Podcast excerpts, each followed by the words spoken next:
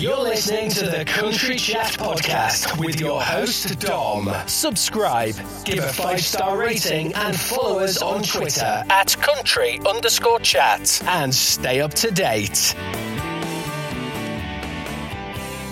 Hi there, you listen to Country Chat with Dom with me, Dom.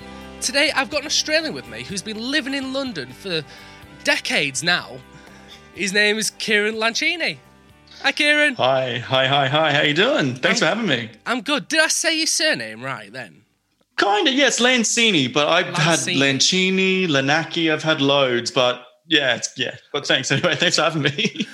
It's nice to have you on. It's I've been listening to your music for the past week now, and oh, cool! It's it's awesome. Oh my, wow, wow, wow! Oh, wow. thanks. That means a lot. Thank you so much. I mean, I've got what four single, well, three singles out there at the moment. Another one's coming, but two of them are from 2002. So a hell of a long time ago. but thanks, dude. One of the things I want to say and get it out of the way with is on your single, "A Matter of Time." There's a line in there saying that you taste. Is, it, is it tasting the skin? On on my sweet lips, yes. On my sweet lips. Now, the taste of your sweet skin on my lips. That's that's the line. Yeah. That when I was listening to it, uh, particularly this morning at um, six o'clock this morning, I just kept thinking that's either a love thing or it's a Hannibal Lecter thing. yeah, it could be a song about cannibalism. I think. Yeah, it's a matter of time before you know. Just pass me the salt and pepper, please. Has anybody ever said that to you? No, actually, no. That's hilarious. No, it, it, was it was it's more of a term of endearment and affection and love. I think. Um, yeah. But I love that. I'm gonna yeah, I'm gonna keep that. Put that in the pocket. I love it. So, I be the main one I've been listening to at the moment.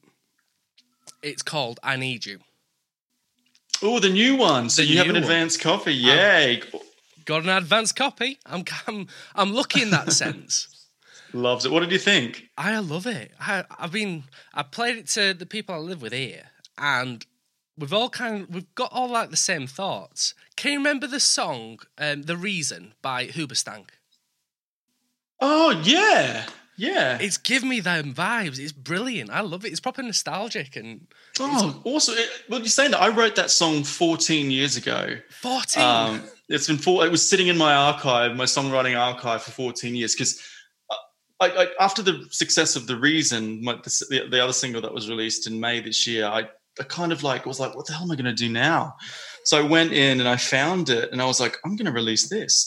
yeah, why not? And I, I love it. It's, it's one, and my mate who I wrote it with, and he lives in Nashville now and is an incredible songwriter. And I sort of gave him a bit of a call, and I was like, dude, do you remember this song "I Need You"? Do you mind if I release? He's like, go for it, mate, go for it. So yeah, I'm, I'm really excited about this this one. I, I, yeah, yeah, it's, it's, I'm really proud of it actually, from a songwriting point of view and also from a production point of view. Um, I'm really, really excited that to, to get it out there. I've been sitting on it for a while, 14 years in fact. why? Why have you been sitting on it for so long? I don't know. I mean, I had a bit of a break from music because so I won a competition called Star Maker. Um, in Australia, way before there was electricity and running water, um, in 2002, such a long time ago.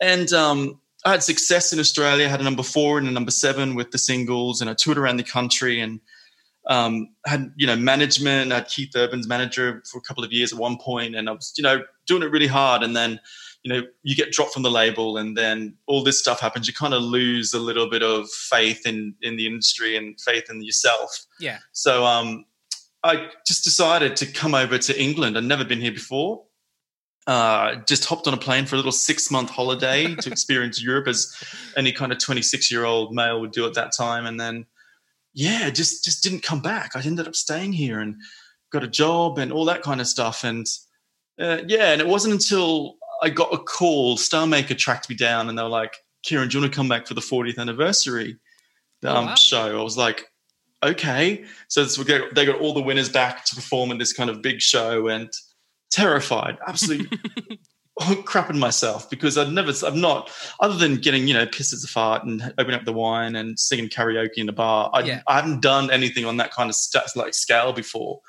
Uh, so I went back, saw the folks. I hadn't seen my folks for a while. Went up to North Queensland, where they're from, and yeah, it, it was so bizarre. And uh, I had such a, I was so nervous. I was crapping myself. I, I, got off stage after doing the songs, and everyone's like, "That's amazing! You should keep doing this." And I was like, "You know what? I might get, dip my toe back in and give it a go." And yeah, so this is this is me, you know, Mac two of a country music career kind of thing. Well into you know, way past my prime, but you know, it's it's always been in my soul, and always, you know, it, I've always loved performing, and I think about it all the time. So why not? I mean, in this crazy world, who knows what's going to happen with with you know situation we're all living in now. So yeah, just give it a go. Exactly. Now I'm going to go back to the music in a bit. Mm-hmm. I, want, I want to know a couple of things. What was it that actually got you into music to begin with? Yes, because I wasn't really from a musical family. Um, my parents are cane farmers, like sugarcane farmers in yeah. North Queensland, very small town. There was like four people in my whole class at school, and there was twenty people in the whole school. Um, so I, I, kind of just, and I'm the youngest child, so I think I just performed to get attention. Um, but my grandmother was was the musical one, so she would sing in church, and um, she would encourage me to sing and perform. And and where where I grew up, there was this little kind of a youth performing group called the Marakarettes, and Maraca is an Aboriginal word for concert and performing. And um, every year you'd put on shows and all this kind of stuff. So I kind of started doing that and I didn't really discover country music until I was 16. Yeah. Very kind of late. Yeah. Um, there was loads of country music festivals in Australia. Uh, my parents, God bless them, would drive me around the country uh, doing all these sort of t- you know talent quests and stuff like that. It was so amazing. Such such a good like learning ground for a young kid who you know to hone your craft on performing with a band and performing on stage and you know getting critiques from judges. It was it was I, I, really hold those kind of days quite close to my chest. And I've got some great mates who um, I've met. One of them actually lives in Nashville, and she's a songwriter, like number ones with LeAnn Rimes and Faith Hill, and mm. so she she used to do talent quest with me, and it's it's you know the people that you meet are, are you know world class, and I, I loved it. And then yeah, then just kept on doing those well into my twenties, and then when I was twenty one, I I applied for Star Maker and got in on the first year. So yeah, and then also, oh yeah, before that, in Australia, there's actually a college of country music. Is there? There's yeah, and I went to it. Um, I think it's called the Academy of Country Music now. So um, Tamworth in Australia is like Nashville. Yeah.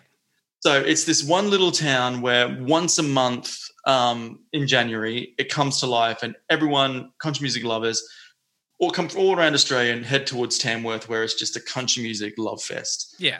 Um, and before the festival, there for a two week period, you, um, if you're lucky enough, you get to attend the College of Country Music, and that's where you have like accredited courses. And I think it's a an accre- it is an accredited qualification. So I could have it on my CV if I want. Yeah. So wow. you learn songwriting, you learn performance, you learn media training, you have mentors who are the um, kind of up like the, the A list of Australian country talent come in for two weeks and they mentor you. Uh, one on my year, I don't know whether you've heard of Kasey Chambers, who's an Australian country yes. artist. She was a mentor for us that year that I was there. Um, so yeah, it, it, it's incredible, and the, the industry's so big yet so small in Australia. It still feels like a family because everyone knows each other, and um, and I think that's what the UK industry I'm, I'm feeling because I'm kind of very new into this because I'm kind of you know baby stepping my way into the unknown over here in terms of the country scene. But from what I get and what I'm feeling, um, uh, it is kind of a very like small family and, and everyone sort of looks out for each other, which is a great thing, which, which I'm really looking forward to.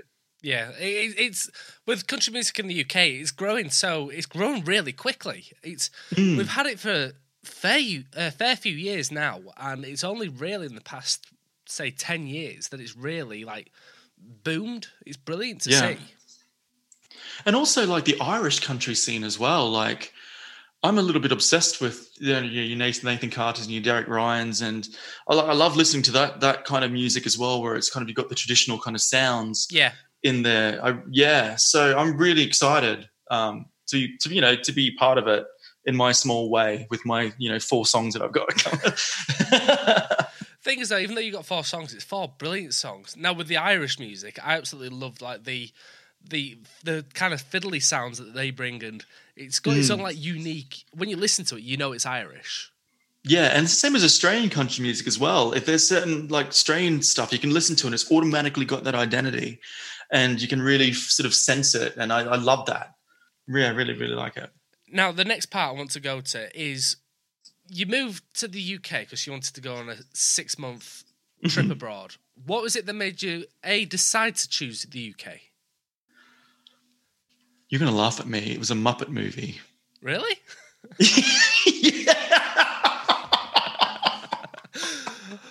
It was the Great Muppet Caper, the 1981 Muppet film, which is my favorite film of all time. Um, actually, when I had my 30th birthday party, I had a screening of that film and a private screening for me and my mates. Really? With low, yeah, it, it's one of my favorite, and that was set in London, where Lady, Lady Holiday gets her jewel stolen, and um, that's why I wanted to come to London to see some of the sites where this film was filmed. I I can't believe I just admitted that out loud, uh, and it's on a podcast. The great thing with this So Miss Miss Piggy is to blame. Miss Piggy is to blame. in six months' time, this podcast will actually be on the radio as well. Brilliant. Um, what when you first came to the UK then what was it that like struck out to you as like wow this is brilliant or the other way you know okay then I'm in this new place and it's a bit dodgy it took me six months to really find my feet and um because you know i'm from north queensland we're all friendly and everyone says hello to each other and you know it's all that kind of thing. Moving to even moving to sydney before i moved um and had my career in sydney and before moving to london it, london it was just a bit of a beast. You know i didn't really know that many people. I knew one person. I didn't have a job.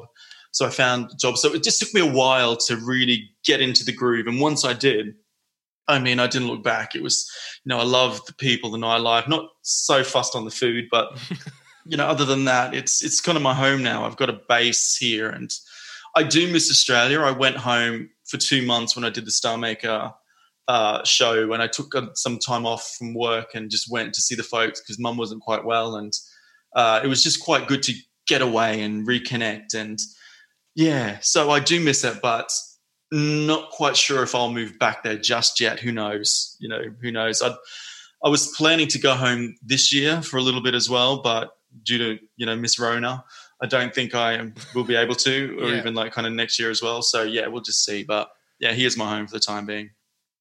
you mentioned food you're not a big fan of it what what foods like really put you off mushrooms they mortally offend and the devil spawn um yeah but i think it's just this stodgy stuff over here as well like everyone says when you move to england you put on a stone you put on that kind of english kind of stone when you first move and that's true because i just piled on the weight. Um I, yeah my diet at that time wasn't wasn't the best. But yeah, as soon as you just kind of you know settle in and stuff, it's like yeah, okay, I'll have a salad instead of that big pie and chips at the pub at the Wetherspoons for five pounds kind of thing. I, was- going to say what's your like go-to meal? I take it to pie and chips Beer and a burger.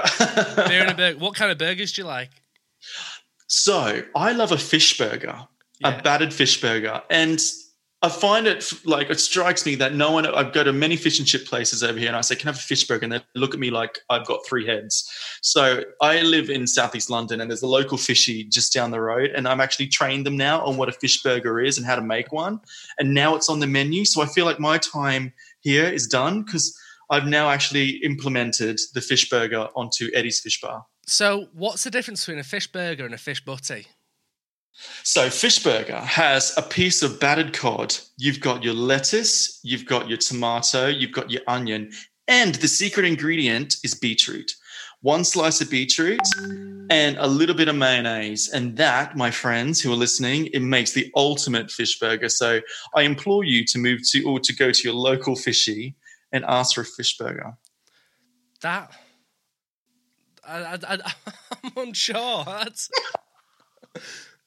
I'm really unsure. No, if I was to get something to do with fish in a sandwich, I'd get a fish butty, and I'd either get like mushy peas or curry sauce and drizzle it on top of it, and then just have just have that. I've never Yeah, thought. that's To, one. I've never thought to have like lettuce and beetroot. Beetroot. Oh, it'll change your life. It's God's work. It'll change your life. It's amazing. Oh, you just mentioned curry sauce, which I think, you know, whoever invented that needs a knighthood or something. Again, the most incredible thing. Brilliant.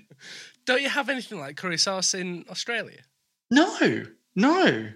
I'd never heard of it. The great thing with like curry sauce is you can go to like farm foods or Iceland or like these smaller supermarkets. You can actually buy the stuff and make it yourself at home. It's brilliant. It's like an English staple. Yeah, it's brilliant. I was up in um. uh, Now they're talking about food. Now I've got to get off this topic soon. But I um was in County Durham t- so as a at a friend's place about three years ago, and I don't know whether this is a northern thing, but I think it's the most genius thing as well, on the same level as curry sauce.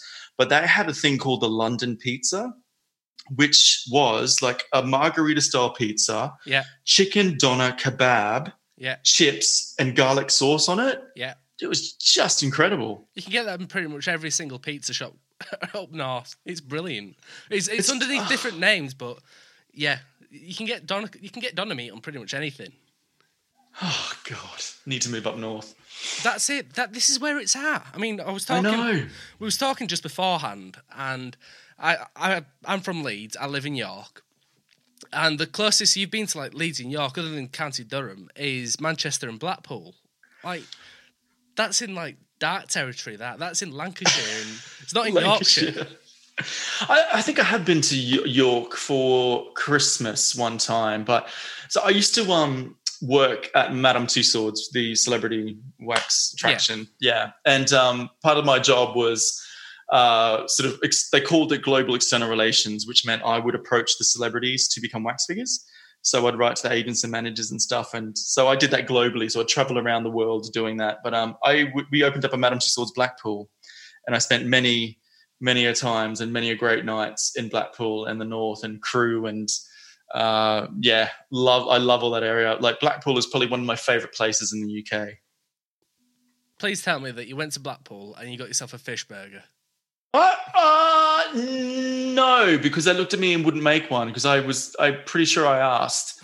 Uh, good, the Harry Ramsden's there. The fish and chips was quite good. Yes. Yeah, um, yeah, that was the. But what else was good? The Rock, obviously, and Blackpool's got such a great nightlife as well. It has. cheap drinks. You've got your karaoke bars. It's just so much fun. So much fun. I mean, there's a Wetherspoons right underneath Blackpool Tower, so you can't go wrong. Yeah, I've been there. I think. Yeah. See, yeah.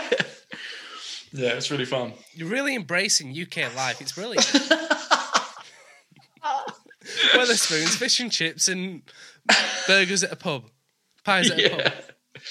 Oh my! I've got a friend who always jokes because um I love a slug and lettuce pub. I just love it. And every time she suggests, she suggests, let's go out for a drink. She's suggesting like the Ivy and like you know the the Strand and some of these lovely wine bars. I'm like, I just prefer to go to a slug and lettuce. I mean, literally, like Yeah. that's my that's my kind of jam. See, slug and lettuce up here is almost like the posh man's Wetherspoons. Ooh. We go to Wetherspoons first, and if we had a lot of money left over, we'd go to Slug and Lettuce. Slug and Lettuce do amazing espresso martinis. They're good. They're good, good cocktails. Yeah. Really good. It's just so expensive. I mean, that's that's come from a northerner. everything, oh, Okay. everything up here is a lot cheaper as well than down south. Yeah. Now, like I've just noticed, just due to Corona and stuff, like groceries, go, doing your grocery shopping is so expensive now. Like It's, it's so, frustrating. like, it's really annoying because like, where are the two for ones? Where's the specials? So, yeah, You go, you go to do a shop and either it's expensive or there's nothing there. You just can't Yeah. win. I think we should go back to the music. yeah, okay. I feel like we should. Last last last question I want to ask then before we go to music is you've mentioned going to like pubs and Wetherspoons and slug and lettuces and you mentioned cocktails. What's like your go to drink now here? So I used to do beer, and then I was like, "Oh, I'm not going to fit my clothes anymore. But then it was red wine, and I'm like, I'm really not going to fit into my clothes anymore. So I've now adopted vodka um, as my main choice of tipple. So it's kind of a vodka and a diet coke, or um, vodka and orange juice, but it's normal. Yeah, just it's it's more vodka based drinks now. Yeah. Um, yeah, Is that fresh orange? yeah, or what concentrate, whatever's like, Whatever's whatever goes down easily. Depends how many you've had. exactly. Last time I but I'm had, finding the the older I get, I can't drink anymore. Hey, the hangovers are just horrendous, well, that- awful. I've I've noticed ever since I've been stuck indoors, drinking now, I suffer really bad with hangovers. Whereas before I could just drink and drink and drink. Being stuck inside and being like cabin fevered in, I can't handle it anymore. I don't know why. Yeah. Yeah, I went through a um because I had a bit of a panic attack. When was it? A couple of months ago. Um, and I never suffered one before, and I was like, oh, so I, I thought I was, you know, going to cross over and pass, you know, thought I was passing away. And um, the ambulance came and they did checked and all this kind of stuff. Yeah. And and they were, and he was like, you know, the best thing to do is I'd rather, uh, you know, you can go to hospital, but this was in the height of the corona stuff uh, in London. He's like, the best thing to do is just crack open a bottle of wine and watch a film. So I did. That's what the ambulance guy said to me, and I did that for three months. So it was like having a bottle of wine a night. So it wasn't good. wasn't good. I'm just looking at myself now and thinking, Mom, just yeah, I need to seriously have some dust for dinner so I can lose some of this COVID coat. I, I was watching a video earlier. I was watching a video earlier, and the comedian said the best way to test the against COVID is to get yourself a nice bottle of wine, pour it into a glass, sniff it, and then drink it. If you can smell and taste it, the chance of you having corona is very, very low. And then, if just to be sure, because you know the first test may not work, pour yourself another, and then another, Amazing. and then another. I think he had like forty-seven glasses of wine. I love that. I love it. Music, Music. music. So, going back to 1922, we mentioned how you got into music. hmm What was it that? What was like the first kind of things that you did? Did do you know? Do you know how to play instruments to start? Ah, see, I- know how to play C, G, D, and E on a guitar. Yeah. However, I, when I was young, I played piano a lot. But I mean, that's I, that's one of the shortcomings I think for me is not being able to accompany myself. And like I know with country songs, C, G, D, and E, you, you should be totally fine. yeah, But for me, I, I don't know. I must. I've just too much hand and eye coordination. Like I can belt something out, but it doesn't sound, you know, worthy enough to be put out in front of an audience, kind of thing. So that's something that I really want to work on next year. It's going to be my two, two, 2021 kind of life goal. Is I need to be able to play a song in its entirety, featuring an F and a B yeah. yeah, yeah on, on the chord chart. So um yeah. But mum my mum was quite musical in terms of she played piano and my grandmother played mandolin and my other grandmother played um, violin. So Why didn't you have of- like a family band? no, God, no, we'll kill each other. No. So, going from that, then going to Star Maker.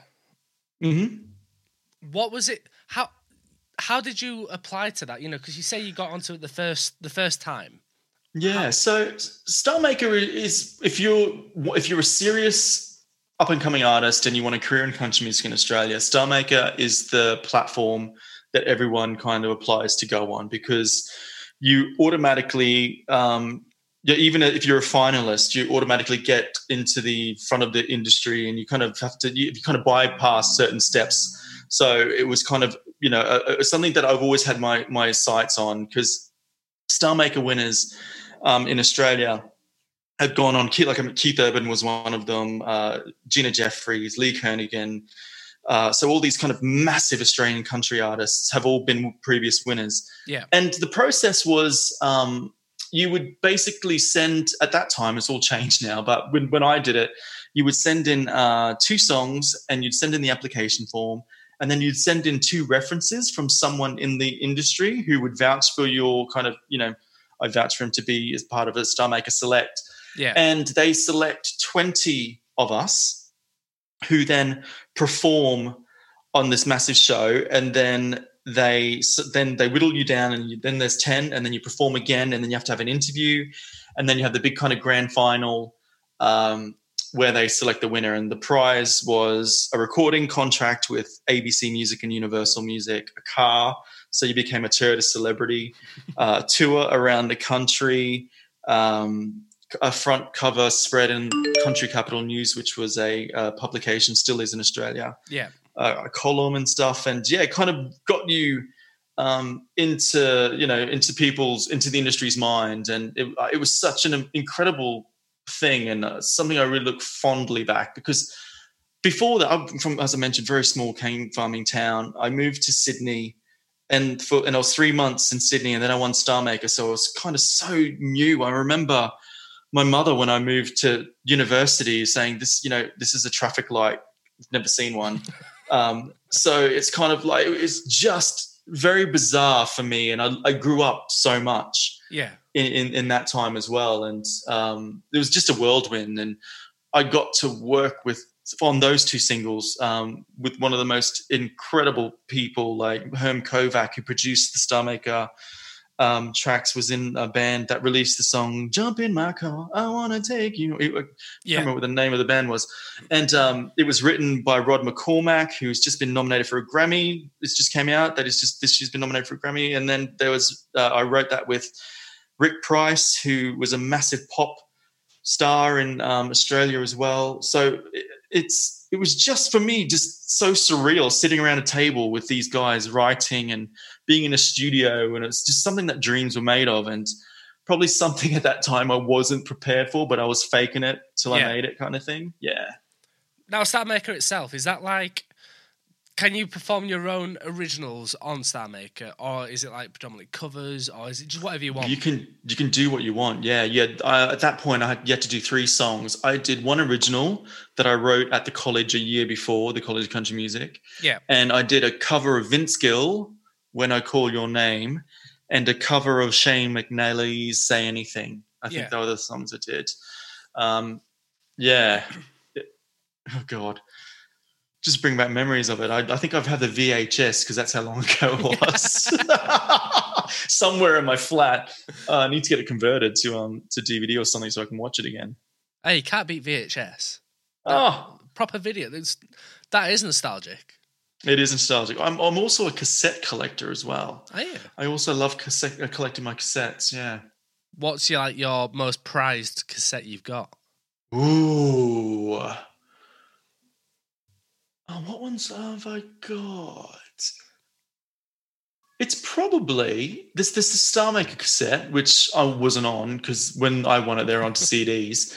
But I think it's the Tanya Tucker cassette with two sparrows and a hurricane because that's one of my fa- other favorite country songs Really? and I've got yeah, I love that song, and um, it's that cassette because I was looking far and wide for that for that cassette, and there's a Collin Raye cassette that I've got as well, which is one of my prize ones because I love Collin Raye.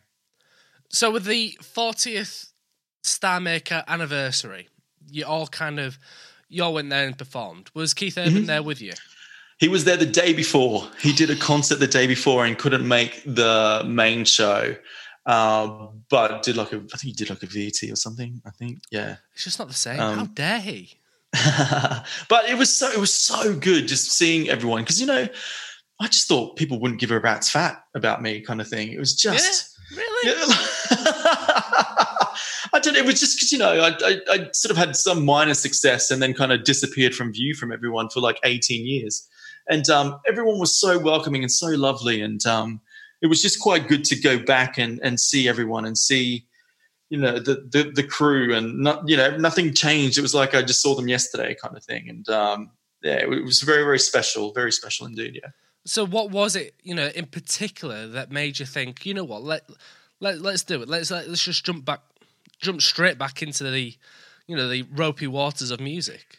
Yeah, because I got back and I was just like, that was really, really fun. So I, I flew back to London immediately after the Star Maker show, and I was talking to my mate, and he's like, "Well, why don't you put on a show in London just to just do it?" And I was like, "Okay." So we um, rented out the Phoenix Arts Centre, Phoenix Arts Theatre in London in the West End, and um, I sold that out. It was it was like 130 seats uh, Yeah. show, and we sold that out. I was like, this is a, okay. This is incredible. Like I was, I sung my originals, which, and then I sung sort of some some old 60s country songs. So I did, um, and then some Neil Sedaka stuff thrown in. So and I was like, well, maybe I might want to record something. And my really good friend, who I wrote "All Because of You," my second Star Maker single with, Tamara Stewart. Um, she was uh, in the UK and um, doing a tour for her album "The Truth and Music in Me," Yeah. and she was staying with me uh, for a few days. And we opened up the red wine and you know got a bit pissed. And I told her this story um, that my grandma, my auntie, told me. So my grandparents, my great grandparents, were from Aberfeldy in Scotland, Yeah. and they flipped a coin where heads they'd moved to Australia and tails they'd moved to Canada. Okay. So luckily, heads won. Otherwise, I wouldn't be here, kind of thing. And I was telling her this story, and we wrote the reason just sitting there now on our second bottle of wine um, in about 40 minutes. And then I was, and she was going to back to Nashville to record this other project she was doing. And in the back of my mind, I'm like, maybe I should just get her to produce it for me. And she's already got the studio there. She's got the musicians, all Nashville musicians why don't I just do it? So I've just I messaged and said, do you mind if I just pay you one day if you can just use your musicians that you're doing on your project and lay down the the reason and I'll get the vocals done in the UK. She's like, sure, no problems. And that's how the reason came. And then I went to Sheffield and did the vocals in Sheffield. Yeah. So um, of see. like Music City. to Yorkshire then. Is it Sheffield in is York? Is that Yeah, Yorkshire? Is- Yorkshire. I'm so sorry.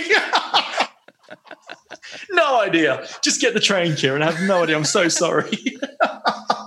so yeah, I went to um, Foxden Studios in Sheffield. Again, lovely place, good food, and um, yeah, and that's how the reason came about. And I released that, and yeah, just went. It went to number two in the iTunes charts. It, it ch- charted in Australia. Went to number fifteen, I think. Or it was just yeah, it was so unexpected, and um, this led to me putting out this this new song that the the I Need You, and uh, I just shot the video for it on Saturday. Yeah. So that will be coming out in, in conjunction to to the release on the twenty third. So yeah, fun. I can't wait. I really can't wait for it. Can I ask how much? How much does it cost for a studio in Nashville for one day? Oh God, I don't know. I think I got good mates rates from her because I had like the guy that played on with Garth Brooks and steel guitar and uh, like Oh, had these amazing musicians on this this track. God, I think I might have paid her seven hundred pounds or seven hundred dollars pounds. I can't remember. I have to check my books, but I think it was seven hundred. And that's back in 2002. No, this was Oh, this now. is- yeah. This is the yeah. This was um the reason, which was just released. Yes, yes, yes. I don't know how much my Star Maker singles cost because that was all part of the prize. I think. Yeah, I don't know. That's crazy. That's Yeah.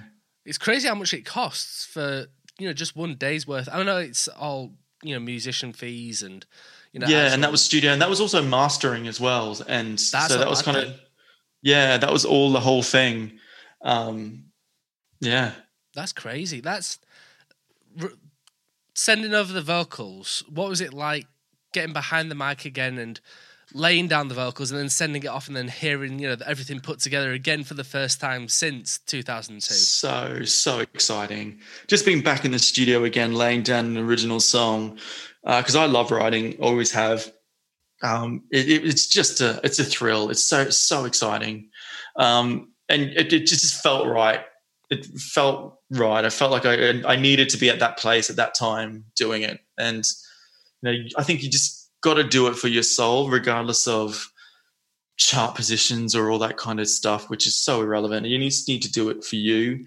And um, and yeah, I think I just I, I, I did the reason for my mum and my mum alone, Yeah, uh, and I think that that's it. Um, yeah, because it's such a personal song.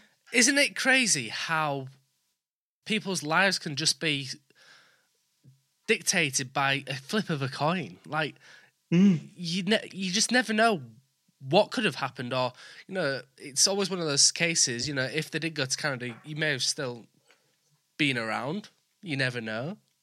You, Yeah, and it's so, it's all funny because I, it's all very strange as well. Where you, I, I listened to your podcast with Kyle Elliott, and you know, if him sitting next to Rachel, it, it, that wouldn't have happened. Like it's all that kind of moment. And for me, I think my journey over here led to a chance meeting with one of the people from my label ABC Music in Australia.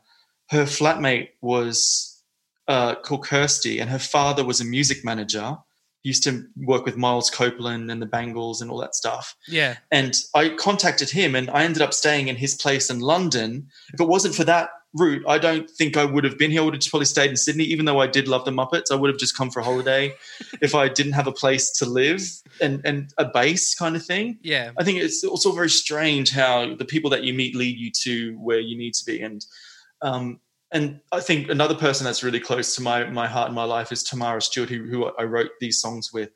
Um, we, we were real close, and then we kind of drifted away, and then and now we're back in contact again. And, I, and it's it's so strange where people come in and out of your life, and you kind of know it's meant to be, kind of thing. Yeah. Yeah. What? Why was? What was the reason why Tamara came? You know, came back into the mix again. What? What, what was it that really sparks that again? I went to. I was. I used to go to Nashville a lot for work. Um, I was opening up a Madame Tussauds attraction there. We have a, there was a Madame Tussauds Nashville there, Is there? and yeah, yeah, with all Oh, wow. kind of like Tim McGraw and Faith Hill and Trisha Yearwood, and I was flying over for a Trisha Yearwood um, meeting, and uh, I sort of said to Tamara, I had a day off. And I said to Tamara, "J- just want to go, you know, I'm in town. I would love to see you. I've not seen you for like 14 years or so. And she's like, yeah, yeah, cool, cool. We went to the Cheesecake Factory, met up. And ever since then, it was just, yeah, I, I t- t- talk to her all the time. That's crazy. That's it, like you say. You know, it's it's that whole fate thing. It's the whole sliding doors, and Yeah. I mean, I don't know if you've seen the film Sliding Doors or like Butterfly Effect. I've seen Sliding Doors, and I think I've seen Butterfly Effect, but when it first came out, Yeah. and there's like a couple. There's a couple of sequels, right? Yeah. Well, for those that haven't seen it, is the whole premise is with sliding doors, she's going down to catch a train on a subway. And basically what she's got to do is she in one scenario she gets mugged and when she gets mugged she misses the train. When she gets onto the train, she there's like two different scenarios, but then they all like circle back on each other. Yeah, it's it's a film definitely worth watching, Sliding Doors, and it kind of just shows that the slightest little thing that happens can make you miss that train or make you miss that flight. Yeah. What what was the reason why you didn't end up? Because you said you was going to be here for six months. Yeah, I just ended up staying. I missed my flight home. I just knew that I I needed to stay here. Yeah. If that makes sense. I kind of listened to my gut and I just don't I, I thought about it really long and hard and I was like, if I go home, there's a very strong chance that I'll end up, you know, working with my father on the farm in North Queensland. And is that the life I want? I don't, you know, I, at that point it wasn't. I still needed to explore and I still needed to, you know, just to, to be my own person and not not not my own person, but just to be over here, just doing something completely and utterly different. And I think the excitement of you know being so close to Europe and the possibilities of opportunity here, then more so than what would have been in North Queensland in my country, Halifax, uh, where I grew up. That's probably what made me stay. Um, and it's this decision that I, I don't regret. Sometimes I, I really do miss home.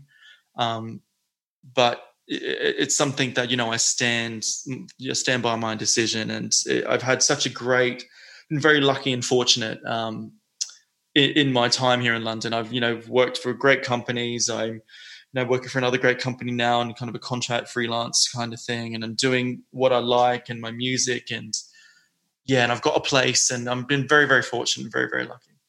What what is it that you do now? You say freelance. Yeah, so I um I kind of do marketing, uh, communications, freelance stuff. So working with a streaming platform at the moment on artist marketing campaigns, podcast campaigns, brand initiatives. Um, doing some pro bono work for a kids entertainment company. Um, I'm also writing a book. uh, I'm, I'm, sort of doing the single release as well. So I've got a lot of stuff going on at the moment. So uh, it's it's good. It keeps me occupied and uh, um, keeps me kind of yeah sane with all this insanity that's going on with my with, with everything. But it's good. Plus, it pays the bills. Apart from the pro bono stuff. Yeah, yeah. How how how do you come to that decision to give somebody a pro bono service? Um, it was just I, I liked the, the the concept of the business, and I liked where it could go. Um, so hopefully, you know, once it gets up and it's, it's a startup. So um, if it gets up on the ground, hopefully then there'll be more kind of you know paid stuff. But at the moment, I'm having a lot of fun just laying the foundation work on strategy and brand initiatives, and um, it's it's music as well. There's a music, it's got a music sort of element to it. So um, yeah, and it's kind of like kids' edutainment. So it's um, it's it's it's interesting and fun. That does sound interesting. Mm. I want to go back to 2002 now. Then I want to go back to a matter of time. Uh-huh. We kind of briefly brushed over, you know, a certain phrase in there. Um, what what were like the ideas behind a moment in time, and it's all because of you. You know, were those like written within the same like time period, or? I think all because of you was written first, and that was a, me and Tamara Stewart sitting in a hotel room. We wrote two songs that day, and all because of you um, was the better one. That song was, a, was written as a love letter to my parents as a thank you. So um, uh, that yeah, that was for them, and I think a matter of time was written.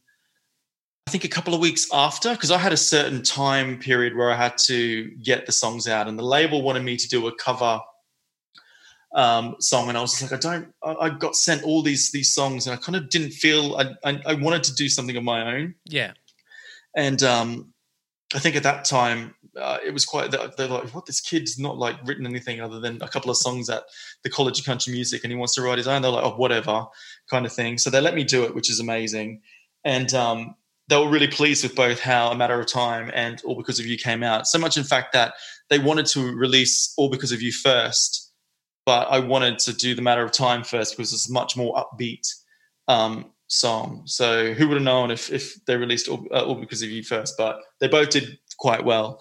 Um, but the process was really quite gr- great. I mean, I went to Rick Price's house uh, to to write a matter of time, and then uh, it was very very. These seem to be very quick processes. I mean, all because of you was written in about forty minutes, I think, and then uh, a matter of time was about an hour and a half. I think yeah. we, we knocked that one out and um, the reason was 40 minutes and i think i, I need you the new the track that I, we, phil and i wrote 16 years ago was written in like 25 minutes so they're all very very quick kind of songs but um you, you know like hopefully they work them. you just like to hold on to them yeah exactly they've written quick but i hold on to them for years and years and years how many songs are you holding on to i've got about 45 um the majority are written by phil and i actually yeah. Um, yeah, we he like before he moved to Nashville, Phil and I we used to meet every day. We'd write two songs. We'd go to the movies. We'd have something to eat, and then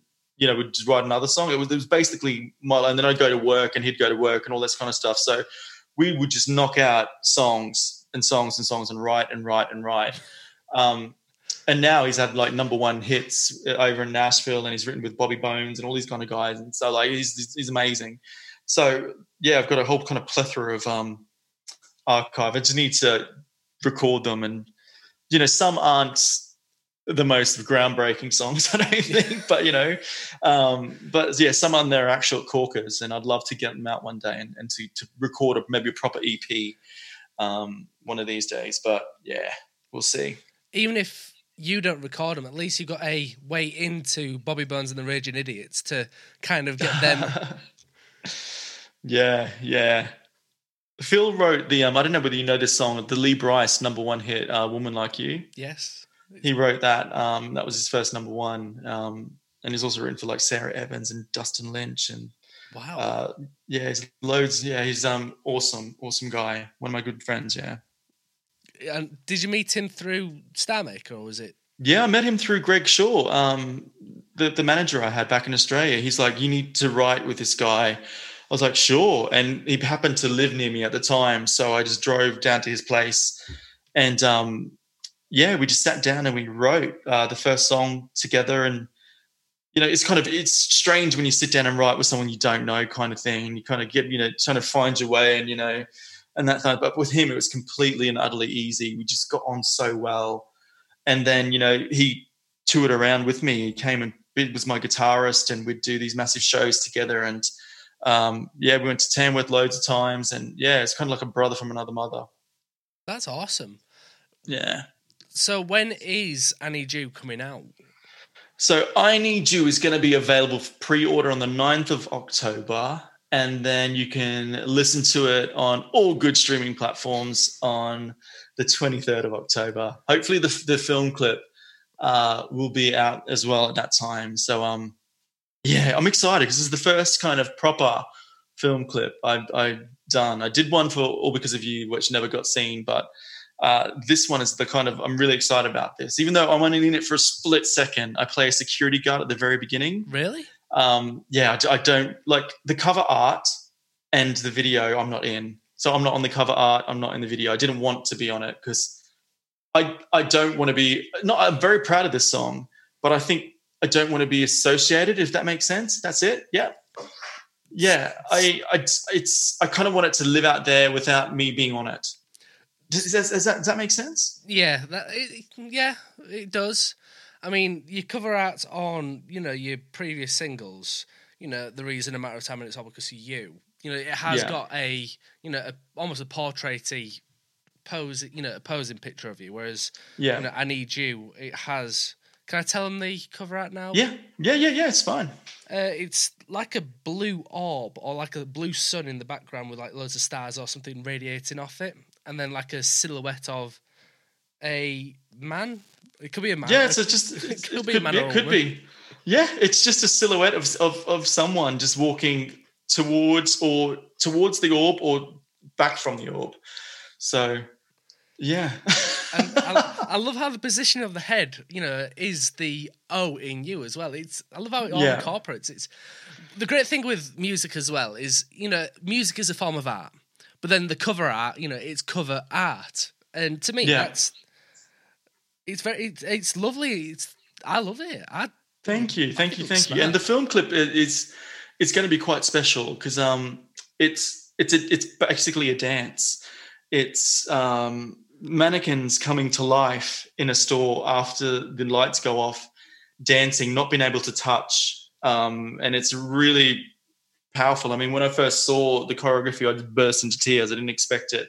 It was so, so lovely and so, so nice. And yeah, it, it's, I'm really excited about this. It's, um, yeah, I don't, hopefully it comes out great. But the team who worked on it, um, you know, have utter faith in, and they're just done. They're like short filmmakers, and the latest one, My Other Suit Is Human, has been nominated for all these international film festivals, and um, I'm very excited about it. I can't wait.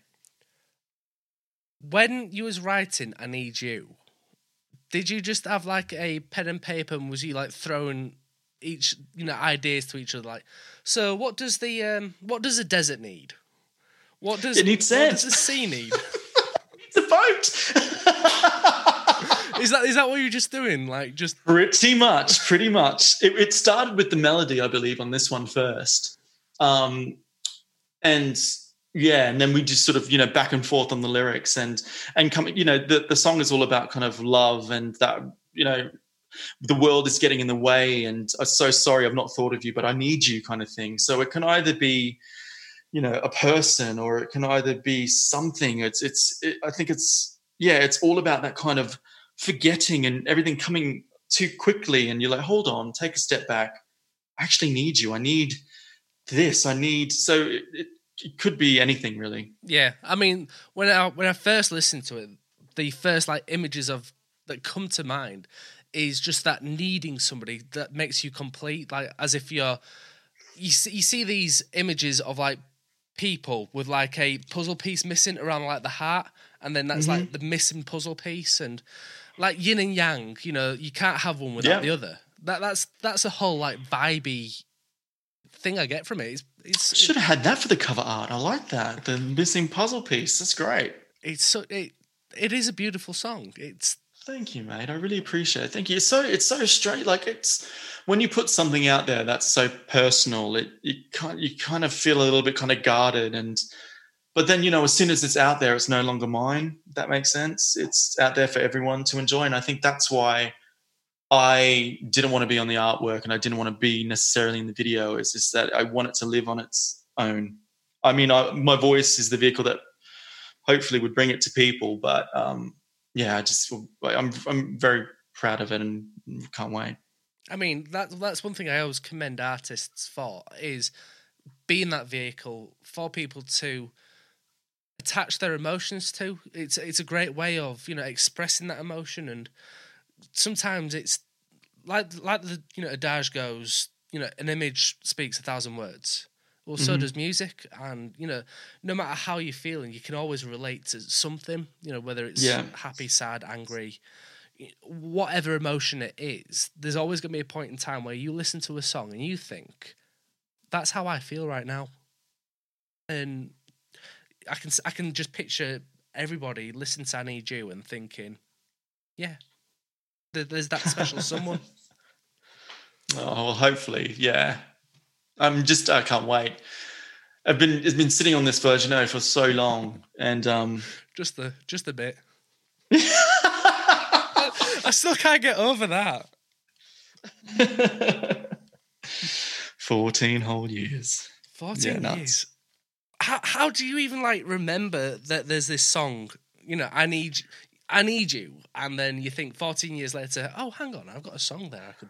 Oh, yeah, I've got out. a song that I can like re-release and re-record. Like, yeah, it's. I, I, thankfully, my mum didn't throw anything out because when I was home, um, she's like, just go through your cupboards, like toss out anything you don't want. I found all these old CDs, and I'm like, ah, okay, I'll take those back with me. And then that's where I found all these old um, Phil and my songs, and yeah, it was just one that immediately jumped out, and I was just like, this is going to be my next release Yeah, uh, I need to make this happen. I need to make this happen before the end of the year. So yeah, I'm really quite quite thrilled and how yeah. So I can't wait for people to listen to it. So download it on on fr- on Friday when there's pre pre sale, and then on the 23rd, make sure you guys get get a listen I'll and be, let me know what you think. I'll be sharing everything anyhow when it does come. You know, time to come to do the pre-sale pre-orders. I'll be Perfect. sharing like crazy because it's such. I can't wait for everybody to hear it. It's like I say, it gives me the nostalgic Hoobastank vibe. It's brilliant. Not saying it is the same, but it's it's like that. When I first listened to it, it was like, hang on, this beat is just really, it's something, and then it, it hooks you in. Yeah, thank you, thank you. Yeah, and not many people. Have, I've not played it to that many people actually, uh, my friends or anything like that. So um, it means the world that you that you're digging it. Thank you. Now, when you was actually writing music, fourteen hundred years ago, how how did you actually like? You say that your mum was like clearing out your room. How did you like record everything down? Was it written notes or was it? Uh, yeah, there was a notepad. There was a notepad, and this is before iPhones, where you could just you know record on your notes and all that kind of stuff. So Yeah, um, with with Phil, Phil had a, a home studio, so a lot of that stuff was actually on sort of he used to Pro Logic tools and all that kind of stuff. So that was all sort of rough, rough, rough demos. yeah, Uh, but a lot of the other stuff was just written with you know chords on a on, on a sheet uh, for the other songs as well. But um, yeah. So yeah, but always with I've, every time I write with someone, I have to write with someone who knows how to play a proper guitar and knows how to play a B and an F. Otherwise, the, the song's going to be quite simple. But um, if there if there was just me playing guitar, but uh, yeah, I'd love to do more songwriting over here. I would really love to, um, you know, meet other artists over here and just, you know, have another crack at, at writing with someone. It's been been a long time between drinks for me on that kind of um, front, but yeah. Have you got any people in mind that you want to do a co-write with? Oh God, no. Um, I'd like to go over to Ireland and write with a few of those guys. Um, yeah, and I'd like to um, write with this year's Star Maker winner, Sammy White, who was brilliant. Uh, uh, she's going to go a long way. So uh, we did an, an interview with each other for the Star Maker um, social media. Uh, we'd never met before, but we had a sort of an on-camera FaceTime kind of thing, and she would be one of the people I'd like to write with as well. Yeah, that's awesome. Yeah. Getting towards the end of the show, Ah. I haven't asked the question yet. Basically, what's been happening today is I messaged Kieran. Basically, just we were just setting this up, making sure we got the timings and how we're gonna do it right, and then I gave it about was it half an hour, hour, and Yeah. then I asked him if he's celiac. Basically, can he eat gluten? And it kind of went into a well. I want you to go buy some Jaffa cakes if you haven't even eat if you haven't eaten them yet. But what was your response? I need to pull this up. I think I said I love Jaffa cakes. Like literally, they're, they're amazing. They're God's work. They're on they're on par with fish burgers. This is exactly how the conversation went. I said, I need you to do me a favour before we chat tonight. You put, sure thing. I put, you're not celiac, are you? You put, no, I'm not celiac. I put, have you heard of Jaffa cakes before? Like, obviously. And then you put, love Jaffa cakes. And I just put, fantastic. Gives us something to talk about. Jaffa cakes. Those little mini Jaffa cakes are amazing as well. I had, s- I had some earlier. Dude, oh, the twin pack. I God. normally get I normally get like the uh, triple pack, but I can only get a twin pack. I, I normally don't really like marmalade, or mar- like, I, but I only eat marmalade when they're covered in chocolate and on a little spongy little base for from a Jaffa base because they're the only thing I eat it on. God's work, incredible. Jaffa cake. Is it a cake or is it a biscuit? I think it's a biscuit. You think it's a biscuit? Yeah, Why? because it's in the shape of a biscuit and it's thin. Because you know, okay, if it was crunch, if okay, from there's because you can get soft biscuits now, you can get kind of gooey biscuits, uh, you can get hard biscuits. I think this is a biscuit. I'm probably going to get hate mail, right? Yeah, from me. Just me. I'm going to text you every other, every half an hour now saying it's not a biscuit, it's a cake. See, I, I, Have you had a still, I still firmly believe it's a cake. I still think, you know, because it's sponge, it's it's a layered sponge. So you got sponge, you got what would be like the middle, and then you got like a chocolate top. Mm, See, if I for a cake for me, there needs to be depth. There needs to be sort of there needs to be substantial depth in a cake in order to be clarified as, a cake. If you, Like, because if not, it'll be a brownie, or a brownie is is more kind of dense, isn't it? So Talking what about brownies, call- I might make some brownies tonight. would you call a brownie a biscuit or a cake? It's a brownie. It's neither. Right? I don't know. I'm questioning my life choices now. Have you ever tried a Tim Tam? Like an Tim Australian Tam? Tim Tam? No, I've never heard of it. Basically, it's like a penguin, but way more inferior. Uh, so superior, than a penguin. Oh my. superior. A Tim Tam. Where can we get? Can we get these on Amazon? I think you might be able to, or there's this because I remember I had a real hankering for Australian food, and there's this website that you can go on to order all these amazing like Australian sweets, lollies, which is what we call like gummy sweets, but I know over here it's like a that is Tim, that's Tim Tams. You got the double chocolate, right? Is that the double coated? Double coat, yes. Oh my god, Seven pound ninety five pence. worth every single bit of cash for that because literally, it's they that that is a biscuit. That's That is a biscuit. See, it says pack of two, but is that a pack of two like fingers, or is it or like biscuits in a bag, or is it? Pack So pack of two. That means you would have two packs. So I think there's I think there's like twelve biscuits in a pack, so you get twenty four. ah, okay, I get it now. Okay, ah, that's. Oh, I'm gonna have to. But they also do caramel. They also do white chocolate. They also do like uh, orange chocolate. They do raspberry or strawberry. I think. Amazing. I think I'm gonna have to invest in a lot of Tim Tams. Ah, and what you do is you get either a coffee or a tea. You bite off the end of one, Yeah, then you bite off the other end, and then you suck your coffee or your tea or your cold Milo through the Tim Tam, and then it just becomes this gooey, crumbly, just explosion. It was just amazing. I don't know if you like heard it then, but my throat was just like purring at the thought of it. you know how people like. This has been so much fun. I've had so much fun. I've loved talking about food. If we were talking about horror films, I would be in my other element as well because I'm, a I'm a lover of horror films as well. Well, I did kind of like drop a little sprinkling early with the Hannibal Lecter Silence of the Lambs. Now, two things with that. You can do that with a penguin, bite off both mm-hmm. ends, and then suck it through. I can imagine it's better with Tim Tams though. Second thing, what is a Milo? So Milo is a malted granulated drink that you put either with cold water or hot milk or cold milk. So it's kind of like a Horlicks or an Ovaltine. kind of yeah, or a Bovril, but it's sweet. Bovril's It's great. kind it's oh.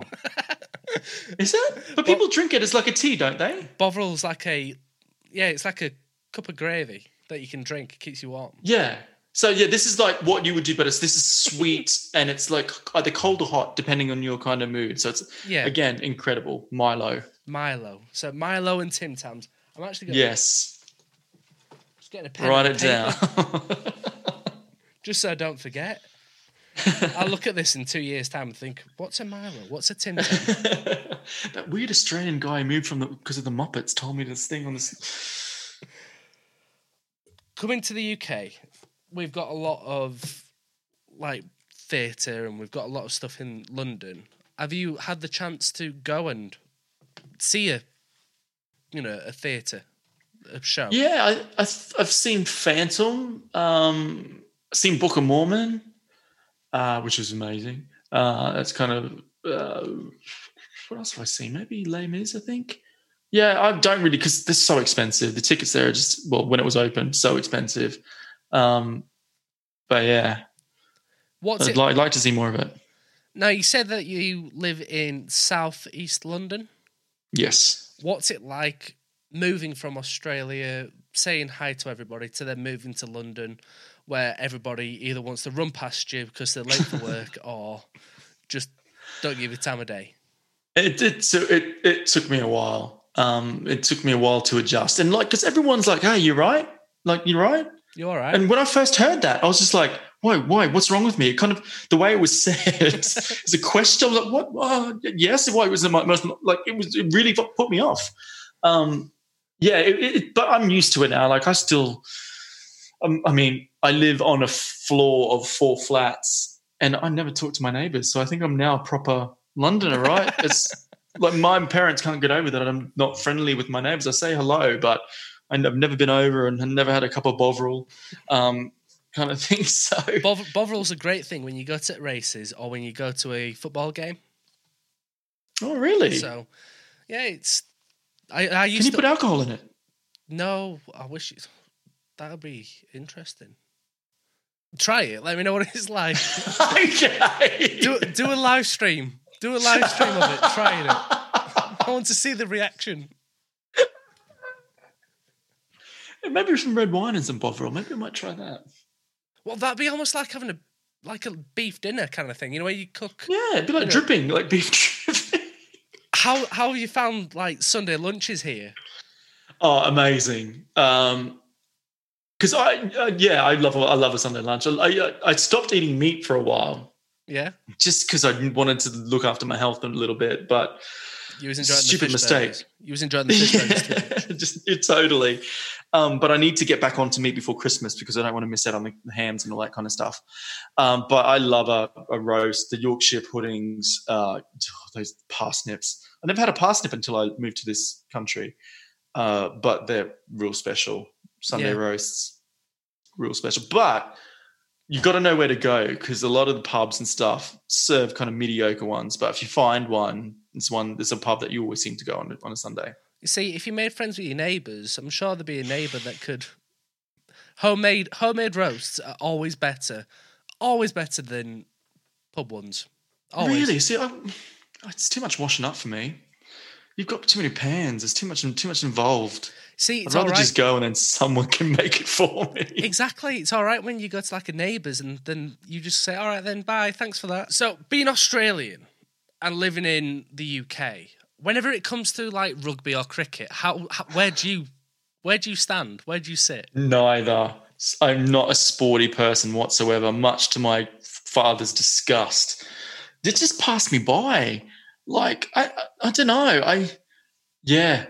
Mm, I, I mean, I met these amazing in my previous like met all these amazing cricketers and all this kind of stuff, and it's just it's like water for ducks back. I'm like, hi, I'm Kieran. Like, no idea who these guys are, kind of thing. But yeah, it was yeah. So wrong. Yeah, no. You Sorry, could- sports. You could pass Go the team. Go again. yellows. Go yellows. Kick that ball. Whee! Yay! Is is there any like UK sports that you thought was interesting or darts. I quite enjoyed watching darts on the telly because that's just UK, isn't it? I, I don't remember watching that in Australia. Um, yeah, I think that would be the mo the, the the only UK sport I can think of. What else is there? snooker? That's No. very. It's a quiet game. That though. Yeah, That darts is fantastic. There's boxing that we have a lot of here. Um, watching people punch each other. Um, Yeah. Boxing and darts are fantastic events to go to, whether you go to an arena or whether you go to like the Ally Pally. Um, it's it's just a big drink up. It's a big piss up. yeah, because you have to be really silent, right? With the like Snooker the proper kind of yeah. Well, well, with darts and stuff, you can be as loud as you want. It's brilliant. Really? Yeah. It just doesn't seem as loud because if you're wanting a certain guy to win, then you tend to keep quiet so he can concentrate.